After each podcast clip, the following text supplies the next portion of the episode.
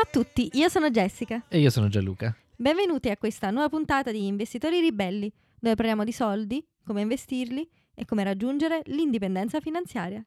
Questa è l'ultima puntata che dedichiamo, almeno per il momento, al movimento FIRE e all'indipendenza finanziaria. E l'argomento di questa puntata è la regola del 4%, cioè come facciamo a capire quanti soldi ci servono per poter vivere di rendita? Questa regola, più o meno, ce lo spiega. Sì, che tra l'altro questa regola l'abbiamo già menzionata nelle puntate precedenti, quando abbiamo parlato di come calcolare il numero per poter andare in pensione prima. Però non l'abbiamo mai spiegato. Esattamente, non l'abbiamo mai spiegato. Abbiamo capito che per poter andare in pensione prima c'è un numero che possiamo calcolare basato sulle nostre spese attuali e poi sullo stile di vita che abbiamo intenzione di condurre una volta che andiamo in pensione. E abbiamo anche detto che una volta aver calcolato questo numero lo dobbiamo moltiplicare per 25 oppure dividerlo per il 4%. Però perché proprio il 4%? Cioè da dove esce questo numero? Perché non è il 2%, il 10%? Perché proprio il 4%? La risposta è più o meno semplice. In pratica, nel 1994 un consulente finanziario di nome William Banger ha pubblicato uno studio intitolato Determinare l'appropriato tasso di prelievo usando i dati storici. Questo studio è stato fatto prendendo come riferimento un pensionato americano che all'età di 60-65 anni sarebbe andato in pensione con un'aspettativa di vita di 20-30 anni e che avrebbe dovuto prelevare dal suo portafoglio per vivere. Questo perché a differenza dell'Italia, negli Stati Uniti come pure in Inghilterra, la pensione che ti dà lo Stato esiste, ma è poco, è veramente ridicola. In questo studio, Banger ha dimostrato che in un periodo di 30 anni, usando un prelievo, un tasso di prelievo del 4%, è praticamente impossibile, almeno lo era all'epoca, finire senza soldi. Altri hanno poi confermato questo studio usando dati più recenti, però il succo, insomma, è che il 4% è il prelievo massimo che ci garantisce più o meno in un periodo di 30 anni di finire con almeno qualche centesimo del nostro portafoglio e quindi di non rimanere senza soldi. Però questo studio è stato fatto usando i dati tra il 1926 e il 1976 ed è stato fatto usando un portafoglio costituito dal 50% di azioni e 50% di obbligazioni. E per questo, e per questi due motivi, diciamo così, ci sono state tante critiche a questa regola del 4% quando si applica oggigiorno nel 2020. Oggi andiamo ad esplorarle, almeno alcune. Questo studio di Banger si basava in particolare sul portfolio da cui attingono i pensionati, giusto? Sì, non è che c'è un portafolio dove attingono tutti i pensionati americani. No, stavo più pensando alla, mm, alla pensione, a un account specifico per la pensione. Sì, da un, ca- un account, un conto di pensione integrativa. E come hai detto tu prima, in America e in Inghilterra si usa avere un tipo di pensione integrativa, quindi è consuetudine aprire questi conti pensionistici, che possono essere anche con le azioni di aziende. È comune che sia con azioni, e anzi ultimamente sono praticamente tutti ETF che quindi a loro volta contengono azioni e obbligazioni, però non è consuetudine, è proprio obbligatorio per i datori di lavoro contribuire in una pensione integrativa. Sì, però ci sono anche degli altri tipi di pensione dove tu puoi scegliere in che tipi di azioni investire. Sì, in realtà per quanto ho capito in America i, i tipi di conto pensionistici americani ti permettono di avere una libertà di scelta. Mm mentre per esempio in Inghilterra è abbastanza comune per il, um, il gestore del fondo pensionistico di scegliere di poi scegliere l'allocazione. Sì. Sì. invece in America puoi decidere tu l'allocazione, forse scegliere anche proprio le, mm. le stock che vuoi comprare. Mm. In Inghilterra c'è solo un tipo di conto che si chiama SIP, che Self. significa Self-Invested mm. Personal Pension, in cui sei tu a gestirti completamente il patrimonio per la pensione. E quando Banger ha fatto questo studio a che tipo di portfolio poi si stava riferendo in termini di come è strutturato questo portfolio o non era importante per la regola del 4%? È importante fino a un certo punto, cioè come avevo detto era 50% stock e 50% bond, però i punti di riferimento sono stati 50% SP500 e 50% bond governativi eh, di durata intermedia, quindi 7, 10, 15 anni. Quindi comunque un portfolio costituito prevalentemente di ETF. Non penso esistessero gli ETF all'epoca. Ah, ho capito. o forse se esistevano comunque non erano comuni come oggi. Però ok, quindi questo, questo studio quindi determinava che con il 4% puoi riuscire a, a campare, insomma. Sì. Però lui aveva in mente i pensionati, quindi persone che hanno raggiunto una certa età, quindi parliamo di 60-65 anni, poi man mano che andiamo avanti l'età pensionistica aumenta, forse arriverà il giorno in cui va in pensione a 80, non saprei. Ma nelle scorse puntate noi abbiamo parlato nello specifico del movimento FIRE, quindi di come andare in pensione prima dell'età pensionistica. E la mia domanda è quindi come questo studio risulti essere ancora rilevante anche per gli esponenti del movimento FIRE che vanno in pensione prima de, dei 65 anni, che quindi magari vanno in pensione a 30. Allora la, la, spanna di vita non è più solo i 30 anni da quando vai in pensione a 65, ma è, è il doppio. E allora se vai in pensione prima devi sempre prelevare il 4% oppure è meglio che prelevi un, un tasso inferiore per far sì che il tuo patrimonio duri più a lungo? Eh, questa è un'ottima domanda, che è quello che dicevamo in parte anche con eh, Mr. Rip. In teoria c'è questa regola del 4%, ma non è proprio una regola, è una... Eh, una linea guida. Sì, una linea guida. Una delle critiche che è stata fatta al movimento FIRE è proprio questa. Se usi la regola del 4% come per, per trovare il tuo obiettivo di portfolio, probabilmente quel 4% sarà un prelievo troppo alto che prosciugherà il tuo portfolio troppo velocemente. D'altra parte, fin tanto che il tuo ritorno medio sul lungo periodo è superiore al 4%, prelevando il 4% il tuo portafoglio non perde mai di valore. Perché se tu fai aumentare, che ne so, 10 euro del 5% e poi prelevi il 4%, ti troverai con 10 euro e qualche centesimo. Quindi in teoria lo puoi fare all'infinito. Però ci sono altre cose che dobbiamo considerare. Il rischio più importante per una persona che va in pensione presto, ma così come pure un pensionato che va in, pensione a 65 anni, è il rischio di un crollo di mercato o di più crolli di mercato subito dopo la pensione. Ma allora come facciamo a superare questo problema della longevità?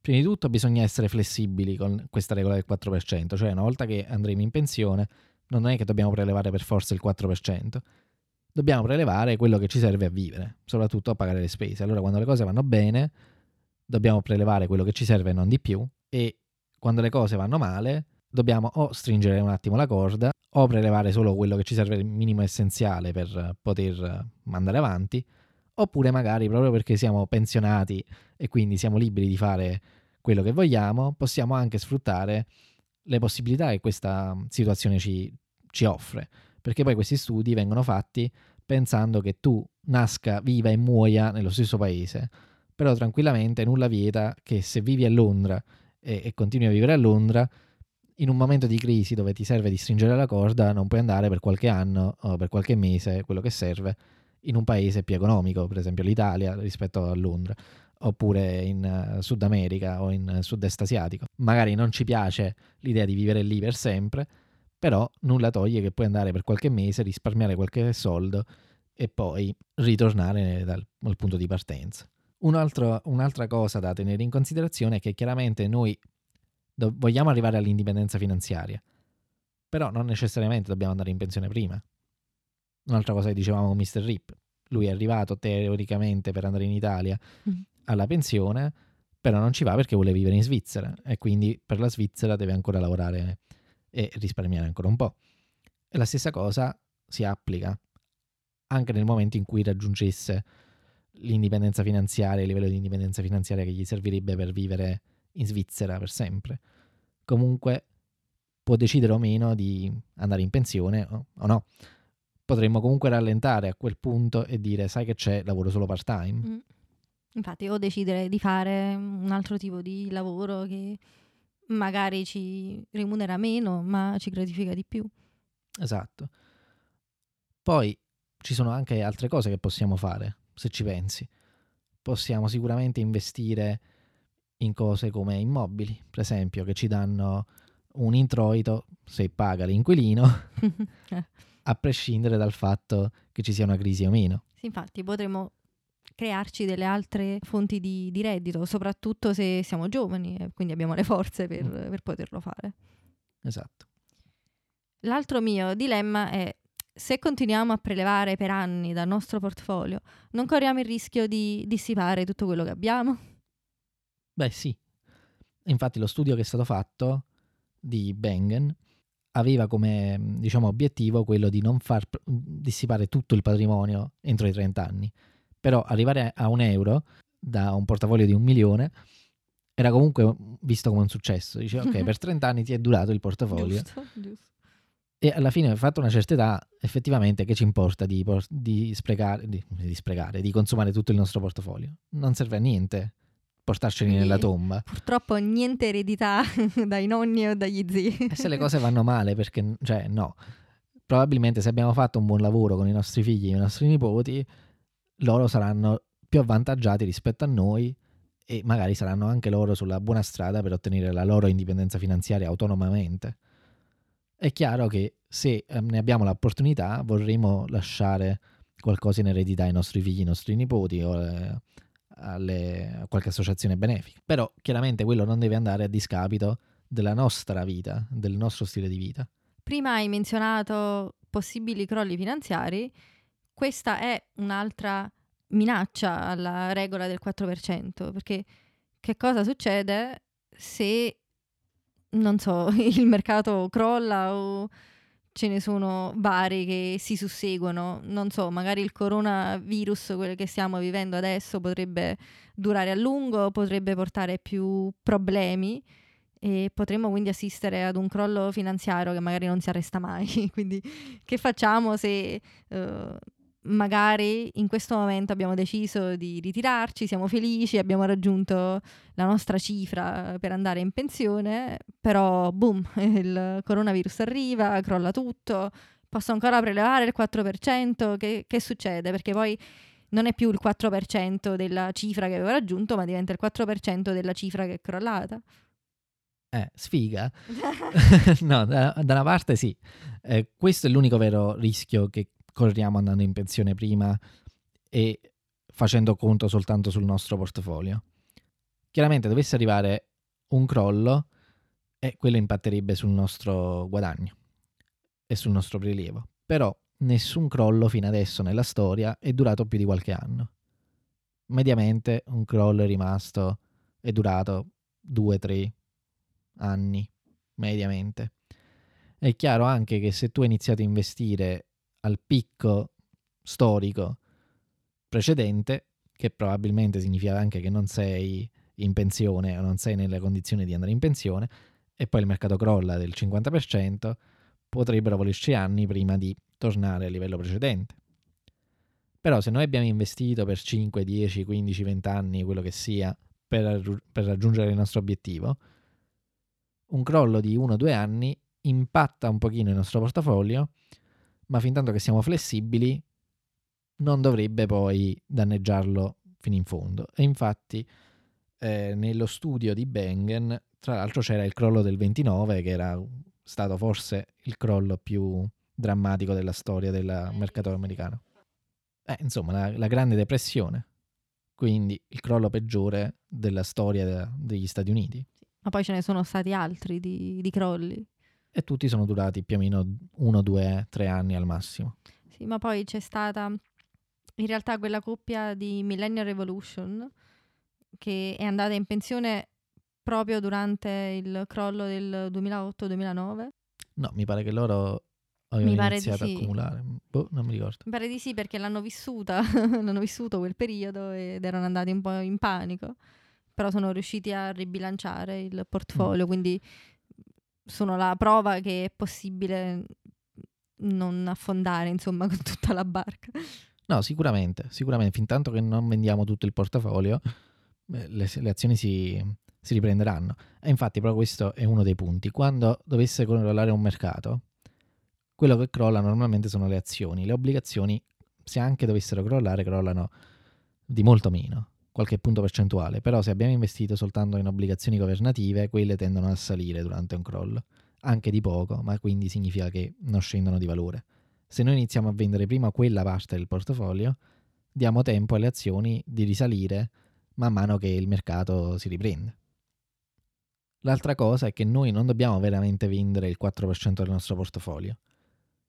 Ci sono anche dividendi da tenere in considerazione. Se abbiamo aziende che mediamente ci pagano il 2% di interessi, o meglio di dividendi, e noi dobbiamo prelevare il 4%, allora effettivamente dobbiamo vendere il 2% del portafolio. E di nuovo, se iniziamo a vendere obbligazioni prima delle azioni durante un crollo, la cosa non dovrebbe tangere più di tanto. Un'ultima nota, Vanguard, che di nuovo non ci sponsorizza. Ciao Vanguard. vabbè, ha contribuito a questo studio del 4% con un loro approccio diverso. Cosa hanno fatto? Hanno preso due tipi di approccio che vengono consigliati ai pensionati. Uno è quello della, della regola del 4% e l'altro è quello di prelevare semplicemente una somma fissa aggiustata per l'inflazione. E hanno visto che entrambe falliscono miseramente sotto certe condizioni, in particolare quando crolla il mercato di molto. Però su un periodo di 30 anni comunque sono valide. Però ci sono dei problemi sostanziali. Uno è quello che con la regola del 4%, o qualsiasi percentuale, si tende a prelevare troppo quando le cose vanno bene, cioè più di quello di cui abbiamo bisogno, e troppo poco, o meglio, una cifra tro- troppo inferiore nostro, al nostro stile di vita quando le cose vanno male. E soprattutto diventa anche troppo, durante un crollo, prelevare il 2, 3, 4% e si rischia di impattare il nostro porta- portafoglio permanentemente. Allora, cosa hanno fatto? Hanno aggiunto un massimo e un minimo di prelievo in base al valore iniziale del portafoglio quando andiamo in pensione. E hanno detto, se tu prelevi il 4%, però non mai più del 5% aggiustato per l'inflazione del valore iniziale del portafoglio e mai meno del 2% rispetto al valore iniziale del portafoglio quando andiamo in pensione, allora abbiamo molte più possibilità di fare bene perché non, evitiamo di prelevare troppo sia in caso le cose vanno bene sia in caso di crollo. L'importante è di nuovo essere flessibili su quello che ci serve per vivere e facendo così hanno dimostrato che in realtà si può andare avanti anche tranquillamente per 40 anni o più con una percentuale tra il 3,5 e il 4% a seconda dell'aggressività del portafoglio. Che a proposito di questo poi, andando in pensione molto prima, noi possiamo prenderci dei rischi in più, perché chiaramente il portafoglio del 50% bond, 50% SP500 è stato pensato per una persona che va in pensione a 65 anni con un limite d'età e un limite di spese e un limite di introito.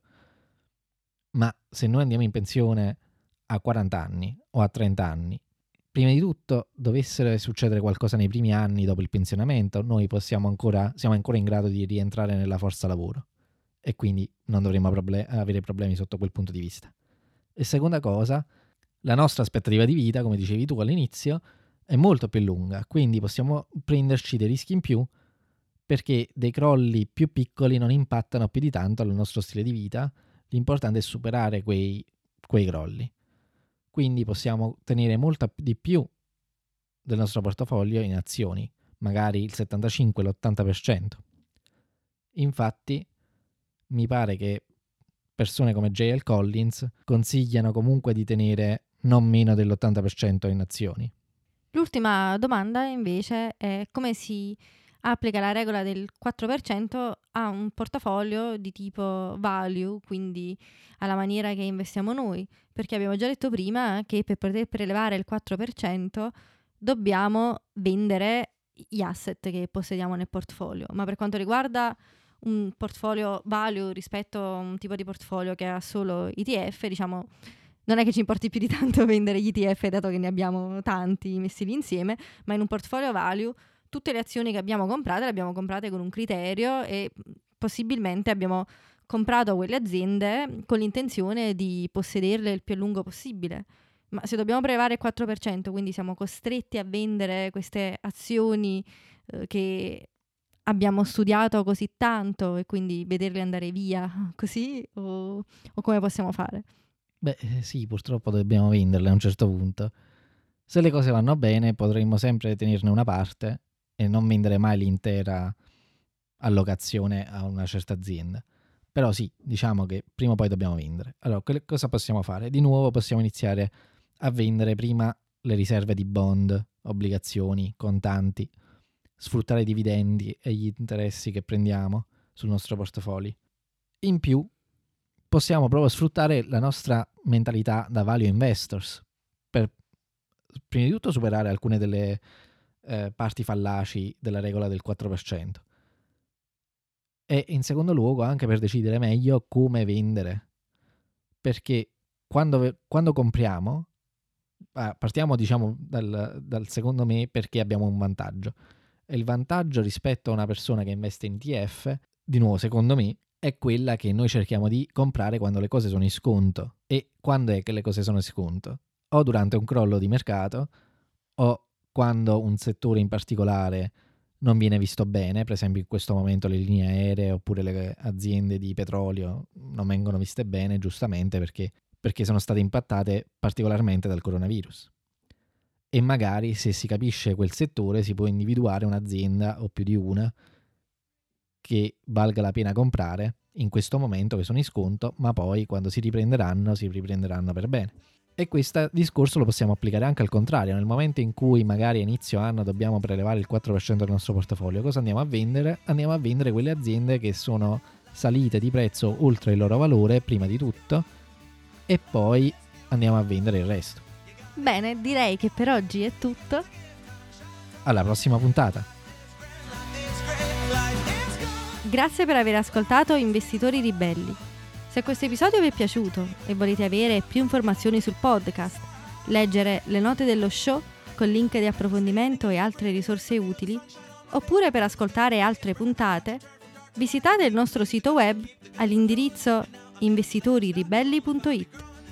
Soprattutto, ricordate di iscrivervi al podcast nella app Podcast di Apple su Spotify oppure nella vostra app preferita. E per rimanere sempre aggiornati, iscrivetevi alla nostra newsletter su investitoriribelli.it. Vi ricordiamo che Investitori Ribelli non è un programma di consulenza finanziaria. Tutti gli argomenti trattati sono da considerarsi contenuti generali a scopo educativo ed informativo. Pertanto, non costituiscono né sostituiscono la consulenza di un esperto finanziario. Prima di prendere alcuna decisione finanziaria, assicuratevi di esservi accuratamente informati. Questo podcast è solo per la vostra educazione ed intrattenimento e speriamo che vi sia piaciuto.